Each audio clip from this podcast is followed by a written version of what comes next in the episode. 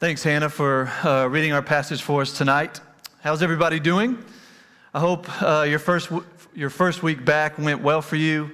Um, I know we were here last week and it was the first day of classes, and then tonight we're back after the first week. And sometimes getting back into the groove after a long break can be difficult for us, but I'm glad you joined us tonight. And as you can see, guys, we're going to be jumping back into our series in the book of James. And so last semester, we spent about six weeks just walking through the first chapter of James. And that's where we left off, uh, the end of chapter one, and we're jumping into chapter two today. Um, but last semester, we ended with Zach Hume, our, our pastor of students, coming in December, and he really encouraged us to look closely at our walks with Jesus. We need to look closely at how we're walking if we want to be deeply formed in Jesus um, with this idea that James is hitting on that we want to be people who do the word rather than merely hearing it. And so, really, in chapter 2 in, of James, and even in the, the rest of this letter, that's what James is going to do. He's going to address what it looks like um, as we examine our walks with Jesus to see are we being hear, merely hearers of the word or doers? Are we being loyal to Jesus are we being formed in Jesus or are we being continually marked and shaped by the surrounding culture? That's what James is worried about. Or, as I mentioned really in our first couple of messages on this letter as we introduced it, James, he really just wants to answer this simple question Is your faith aligning with how you're living day to day? Does the orthodoxy or what I believe match my orthopraxy, the way I live, the things that I do? Those are the questions that James, are, or, or James is seeking to answer in his letter as we continue in it. But, lot, but also, he's trying to help us align what we say we believe about God's word and being doers of that word. That's James' desire. That's what he wants for us this, the rest of this semester as we journey through this book together, is answering those questions. But before we jump into our time tonight, I'm going to pray for us and then we'll, we'll, we'll get moving. But Father, we thank you for your word, that you're a God who speaks to us you long to form us and mold us more into the image of your Son through the power of your Spirit as He uses your word. And so, Father, what we are not, would you teach us? Or what we know not, Father, would you teach us? What we have not, Father, would you give us? What we are not, Father, would you make us? All for the sake of the glory of your Son, our Savior forever. Amen. And so I've entitled our message tonight this The Gospel of Indiscriminate Grace the gospel of indiscriminate grace, as you can see on the screen. And as we journey through our passage, I think you're going to begin to see why I've titled it that. But um, really, tonight's message, it's going to focus on, us, on five simple points for us. I know five is a lot. Y'all are probably thinking, what the heck? But we're going to journey through these pretty quickly. But here are the five points, so um, you can begin to uh, take notes if you want. But we'll walk through each of these one at a time. So if you miss one, it's not a big deal. But here they are five. First, the attitude expected. Second, the sin exposed. Thirdly, the God to emulate. Fourthly, the, the law expounded or explained, you could put. And then fifthly, lastly, the mercy extended. And hopefully, these five points are going to help guide us in our passage tonight um, to the point that James is seeking to make to us. And here's that point. If we were to sum it up, this will be on the screen. It's, it's this the gospel of God's indiscriminate grace, it ought to lead us to be a people marked by an indiscriminate welcome. So, the gospel of God's indiscriminate grace ought to lead us to be a people marked by an indiscriminate welcome. In other words, if we say we follow Jesus, this glorious Lord of extravagant mercy and grace, whose gospel sought the poor and powerless, our communities should begin to emulate this impartial gospel. That's, that's just the natural overflow for James. And if there is a word that I think embodies this, this passage tonight that we're walking through, maybe, maybe even the whole letter of James, it's this simple word consistency. Consistency. Because for James, being a follower of Jesus isn't just about conforming to some kind of religious expectation or behavior. No, that's not what he's about, but it's about our whole person being transformed.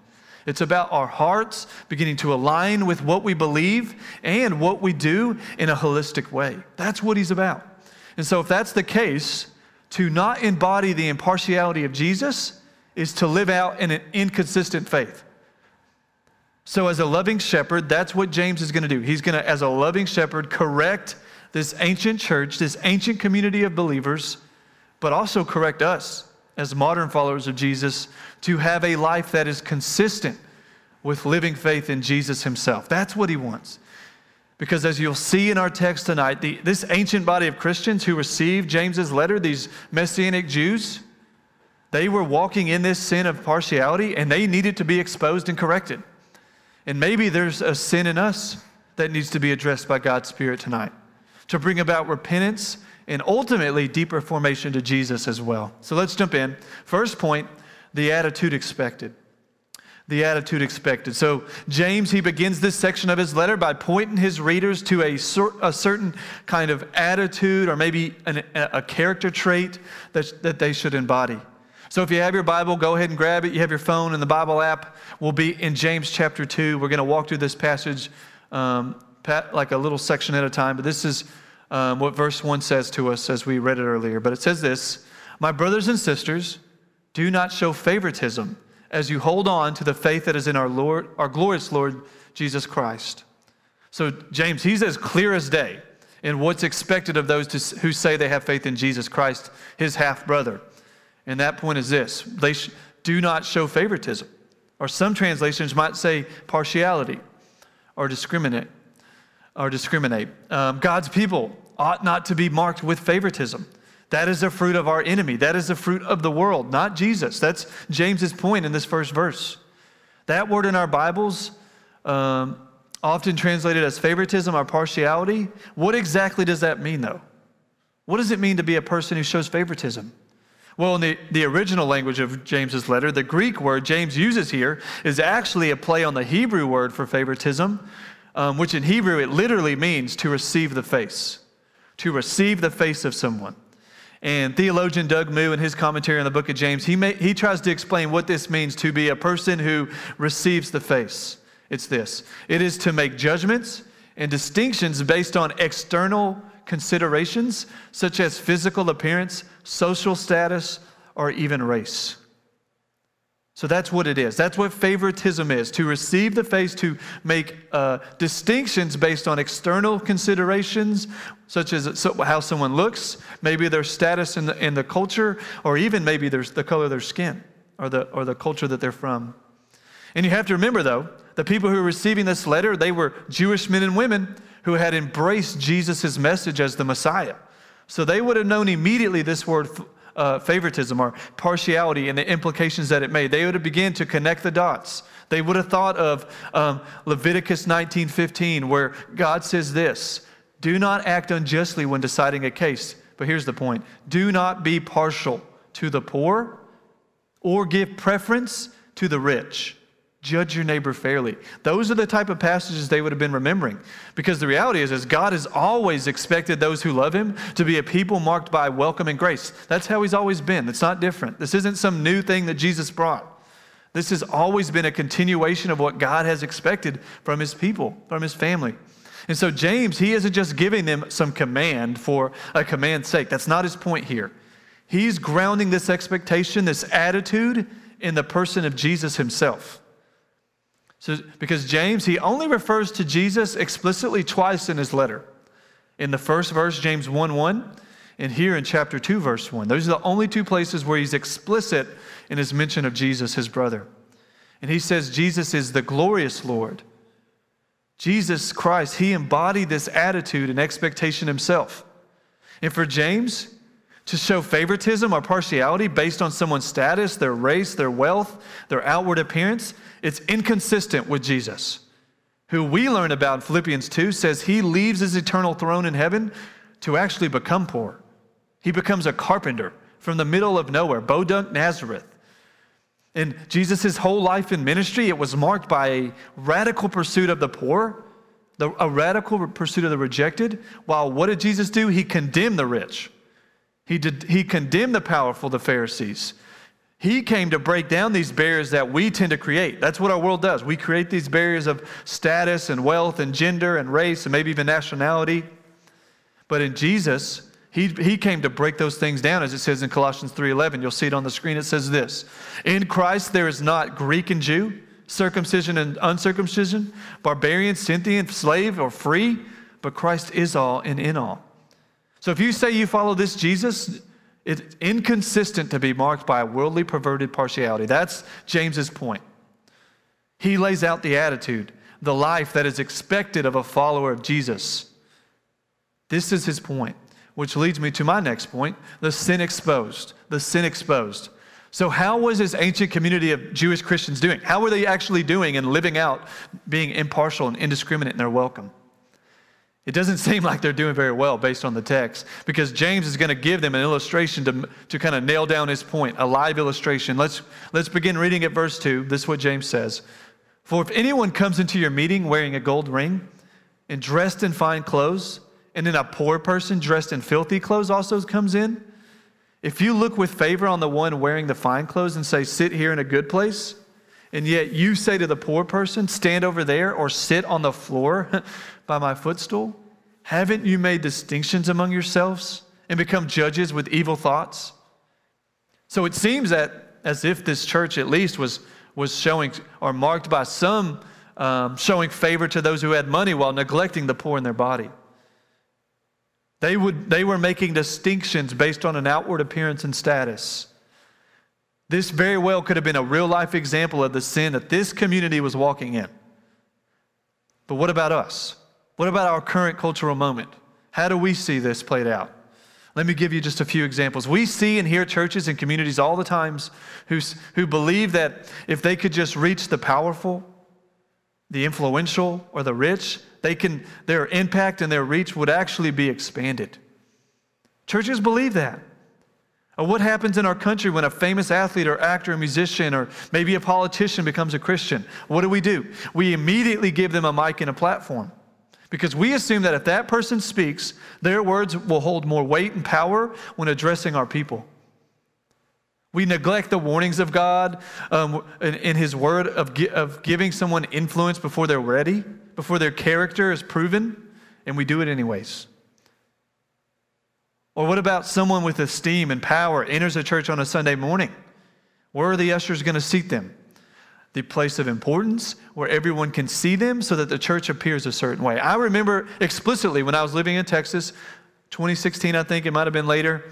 Um, I was living in the Dallas area, but, uh, and I'm not here to bash on this church. I'm just giving you a live example of, where, of ways we've seen this out or play out. But uh, First Baptist in Dallas, they're, they're holding a Sunday morning gathering and they announce Donald Trump's coming and they, they make a big deal out of it. They have this grand, I understand he's the president, he's worthy of honor at that point, um, but in a way that they, they sit him in the, in the air where everybody can see. They have him get up and address the congregation, even though he's not a pastor and a teacher or anything um, spiritual in that sense. But all because they, they want to be recognized in a certain way, they want to be viewed in a certain way. And that's just one example. Let's hear another one. Man, I have been a part of, I've even worked um, in college. Again, I'm not bashing them. Everybody has their own ministry philosophy. Um, but I've worked and been a part of college ministries who build their whole vision around reaching the mainstream, the mainstream on campus, whatever that means. The premise that is if we reach the influential, we can reach the campus. We need the athletes, the attractive, the students with clout in our gatherings, because if they come, then everybody else will. So let's spend our time. Let's Get, let's work our tails off to get those people in our weekly gatherings so that when people show up and see that the mainstream are in the room, they'll want to stay. And we'll, and we'll disguise it under ministry strategy. It, it prioritizes the powerful, the influential, those with status over the students who may lack those qualities. And we disguise it all under the belief that we're merely being strategic in our ministry philosophy. All the while, we're neglecting the broken, the hurting, the poor, um, the, the struggling students on our campuses because they don't fit our quote unquote ministry model. Or let me even get more practical. Those might seem kind of out of your uh, scope. You may not even think about that, but what about your own life? This isn't just about ministries in a worship gathering. This attitude can permeate our personal relationships. We tend to be people who want people around us who make us appear a certain way. Naturally, we're built that. We, we, we commit to our tribes and we want certain people around us. That's pretty much the college experience. That's what it is. I've done ministry, I've been on a college campus for the last, since 2011, um, and I've seen this play out. We often tend to choose people who we like or who we think will, will make people like us more or make us look a certain way. Or we just want people who like what we like, they, they look like what we look like, or they vote like who we vote for. We create these tribes that we pledge our allegiance to, and if anyone comes to join who doesn't meet these requirements, these characteristics, no, no, no, you're not in here. Get out of our tribe. We cast them aside. Both sides do this conservative, the liberal, the progressive. Everybody on the political spectrum, they'll do this. If they come from a different background than us, maybe socioeconomically, maybe the color of their skin doesn't fit, our, fit ours. They fail to champion what we champion. They have no welcome in my life. They have no welcome to be a part of my group. We can all fall victim to this attitude. Not, this isn't just about a Sunday morning gathering. And I've given a myriad of examples of this graceless partiality in our ministries, in our communities, and even our personal relationships. James is saying this ought not be so who say they follow Jesus. They should not be marked by this. For James, this isn't just failing to live up to some moral standard. He's saying this is an attitude that denies our faith in Jesus. He's saying, Your faith, it's hard for me to believe it's genuine if you're walking in this attitude. That's what James is saying. He's being really black and white. That's how James is. In James, he's going to give us one of the reasons why. One he's already made clear in the opening verse, which moves us to our next point. Thirdly, the God that we emulate, or the God to emulate. Look with me beginning at verse 5. This is what he says Listen, my dear brothers and sisters. Didn't God choose the poor in this world to be rich in faith? And heirs of the kingdom that he has promised to those who love him? Yet you have dishonored the poor. Aren't isn't it the rich who oppress you and drag you in the court? Don't they blaspheme the good name that was invoked over you? James, he's going to double down on this truth that our God is a God of impartiality, indiscrimination. That's the very gospel of his grace. He, was, he gave his gospel to the lowly, the needy, the outcast, while its gospel was actually rejected by the powerful, influential, and wealthy, or those with wisdom. Didn't God choose the poor in this world? If God is partial, it's not to those with esteem of status, it's towards those who are poor and contrite in spirit. So for his people to claim to love and obey him while walking contrary to his character, he's saying, James is saying that's a problem. You can be sure that the recipients of this letter, as Jewish men and women who would have grown up indoctrinated in the Jewish synagogues, they would have been reminded of Deuteronomy 7 when, when James was, te- was teaching them here. Look, look at what Deuteronomy 7, uh, beginning at verse 6, says to us. This is what Moses says to his people For you are people holy to the Lord your God. The Lord your God has chosen you out of all the peoples on the face of the earth to be his people, his treasured possession. But here's the point the Lord did not set his affection on you and choose you because you were more numerous than other peoples, for you were actually the fewest of all peoples. But because the Lord loved you and kept the oath that he swore to your ancestors, he brought you out with a strong hand and redeemed you from the place of slavery, from the power of the Pharaoh, king of Egypt. What James is saying here, he's saying God has always been this way since the beginning. He is a God of indiscriminate favor, grace, and mercy. And that's who um, made us in His image in his, to display His character to, to the rest of His creation. We were made in the image of this God. So for James to walk in partiality or favoritism is a, di- a direct contradiction to living out God's image in us. So James is saying, You are being um, you're, you're marring God's image when you, when you walk in favoritism, when you walk in partiality in your relationships and communities. But it's not just that. It's not just that we fail to live up to God's image in us, but fourthly, the law expounded. The law expounded. You can even put the law explained. So, James, he doesn't simply ground this attitude in God's nature, in God's character, but he's also going to ground this in the Old Testament and in Jesus' teaching. Let's keep reading in verse 8. It says this Indeed, if you fulfill the royal law prescribed in Scripture, love your neighbor as yourself, you are doing well. So James is clear that this is just a matter of fulfilling Jesus' greatest commandment, which Jesus says in Matthew 22. This is where he's quoting from. Matthew 22, beginning at verse 37, it says this Jesus said to him, Love the Lord your God with all your heart, with all your soul, with all your mind. For this is the greatest and most important commandment. And the second is like it love your neighbor as yourself. All of the law and the prophets. What he's saying, all the Old Testament depends on these two commands. So for James, this is a matter of loving God that is spilling over into our love for our neighbor. This is a matter of being obedient to Jesus. It's a matter of living out God's commands for James. James, he's going to keep his argument going by saying not uh, or not to do this is to be guilty of sin. Look at, look at verse 9 with me. He says this If, however, so he just said, if you love your neighbor as yourself, you're doing well. And in verse 9 is another if. If, however, you show favoritism, if you're walking in this partiality, you commit sin and are convicted by the law as transgressors. For whoever keeps the entire law yet stumbles at one point is guilty of breaking it all. For he who said, Do not commit adultery, he also said, Do not murder. So if you do not, do not commit adultery, but you do murder, you are a lawbreaker. Speak and act as those who are going to be judged by the law of freedom.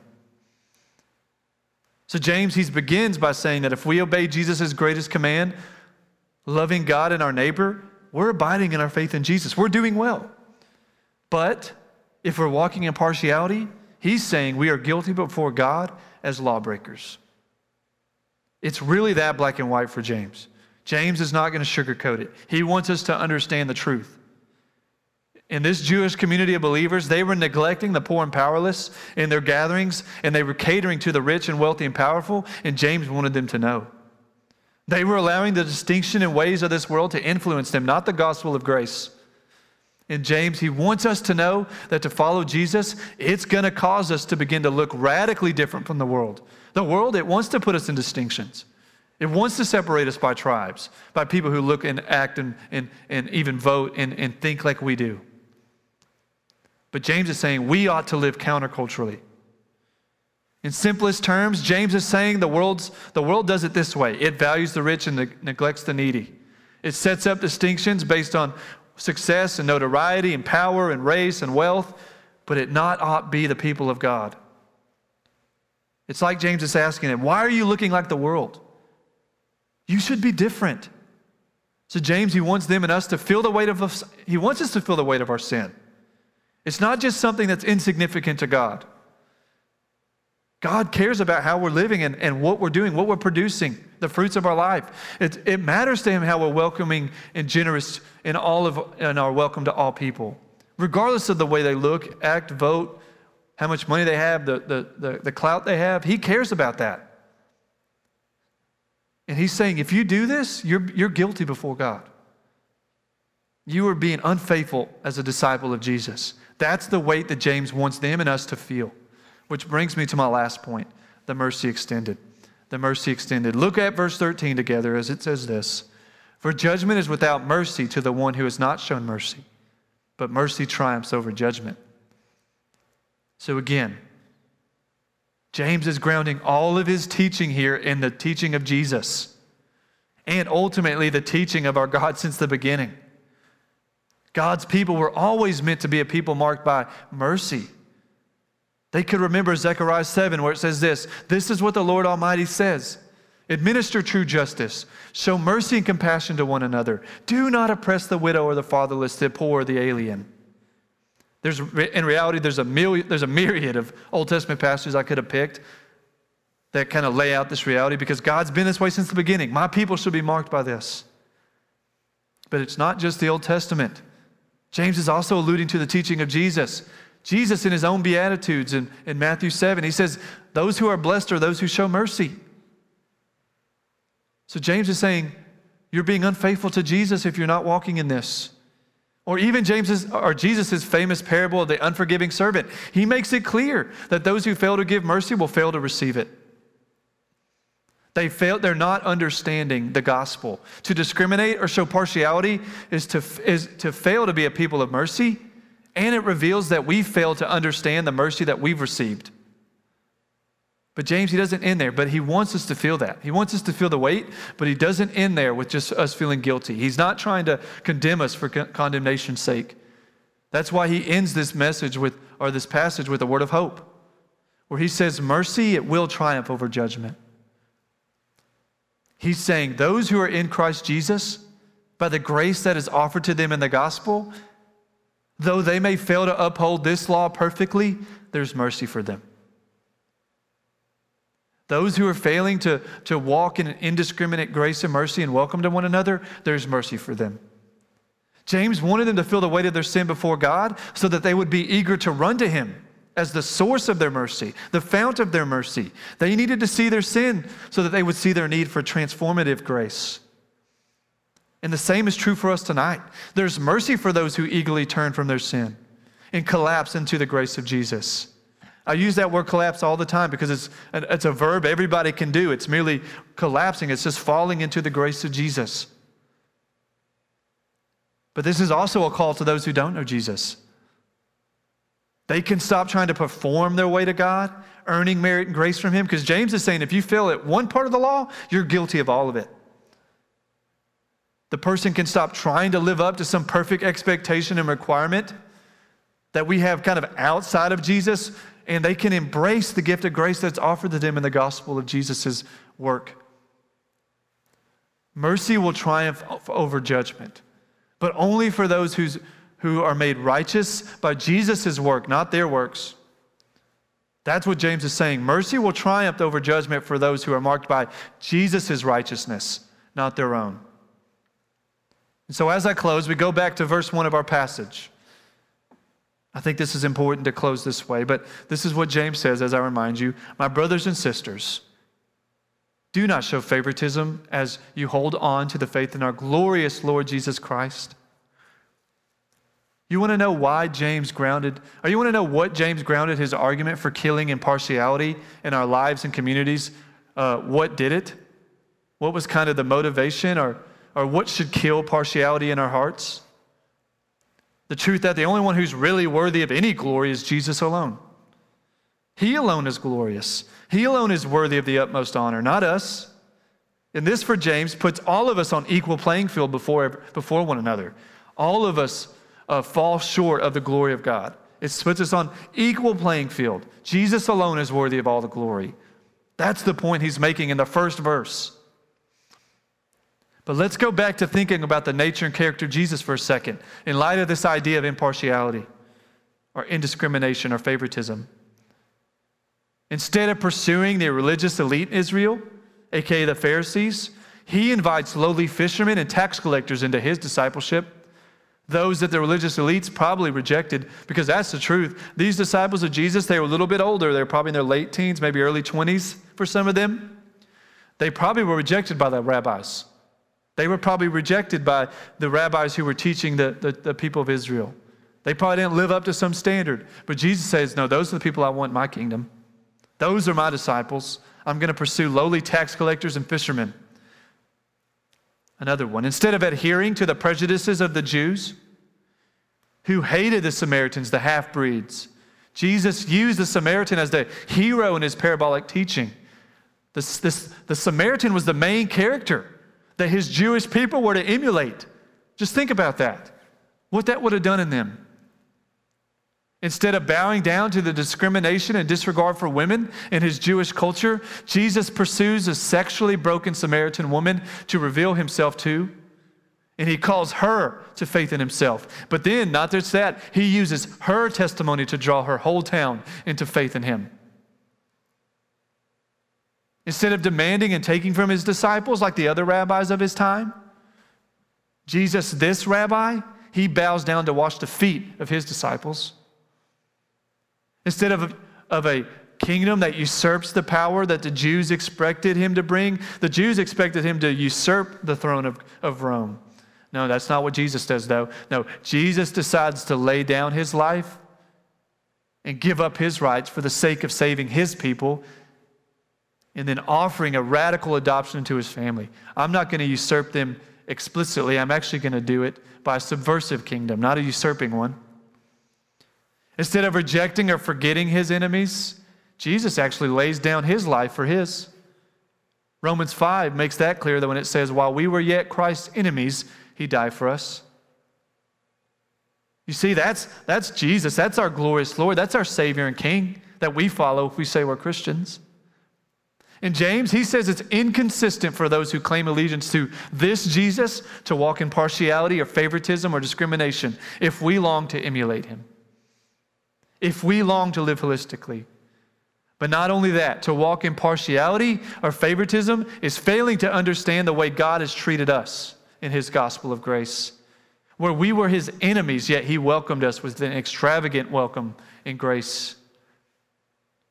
And what the gospel ought to do in our hearts when we believe it is transform us more into emulating the way of Jesus. That's what it should do in us. That's what James is about, as I said at the beginning being doers of his word, being holistic disciples, orthopraxy meeting with orthodoxy, being people who bring dignity and honor to those that our world often tends to ignore, being people who, instead of catering to the powerful, wealthy, or successful, or those who can elevate us, we would seek to be welcoming of all people regardless of the distinctions that are, are these tribes that our culture tries to separate us into. And that's what I long for our community here at College Life to be marked by an impartial grace and welcome. Where anyone can come, wherever they're at on their walk with Jesus, where they're at on the social uh, or economical platform, wherever they're at politically, they can have a seat at the feet of Jesus, the only one who's really worthy of glory and honor, anyways. So for James, this is an issue, or this issue was a matter of loyalty to Jesus. It was an issue of validating the genuineness of our faith. It was an issue of being a doer of the word that we say we believe. It's the fruit of a heart that has been captured by the loving grace of Jesus. That's what James is saying. So, how are you doing in this? Tonight's message wasn't to bring condemnation or shame. All of us probably walk in favoritism, partiality in some kind of way. I know I do. But James would say there's mercy for you at the feet of Jesus. And the only way you're going to be transformed is by looking at this Jesus, this indiscriminate, impartial, welcoming, generous Savior, and having His Spirit transform you. And He will. But let's pray. Father, I thank you for tonight. Father, I thank you for being a God of indiscriminate grace and welcome and mercy. Lord, all of us have fallen short in this. All of us, all of us aren't holistic disciples. We'll never be perfect this side of heaven, but Jesus, there's grace for us. Thank you for the, the throne of your, of your grace where you're eager to bestow it to us. And for your mercy, we don't get what we actually deserve. And Jesus, you also promise to transform us through the power of your Spirit. You want to make us holistic disciples, and you promise to do so. And so, Jesus, as we look to you today and tonight and the rest of this week, would what we behold transform us? Would your um, countercultural life make us different? And would we be a people who are marked not with favoritism or partiality or discrimination, but a generous, indiscriminate, gracious welcome of all people? Because for James, this was a black or white issue. This was a big deal. This wasn't something we sweep under the rug.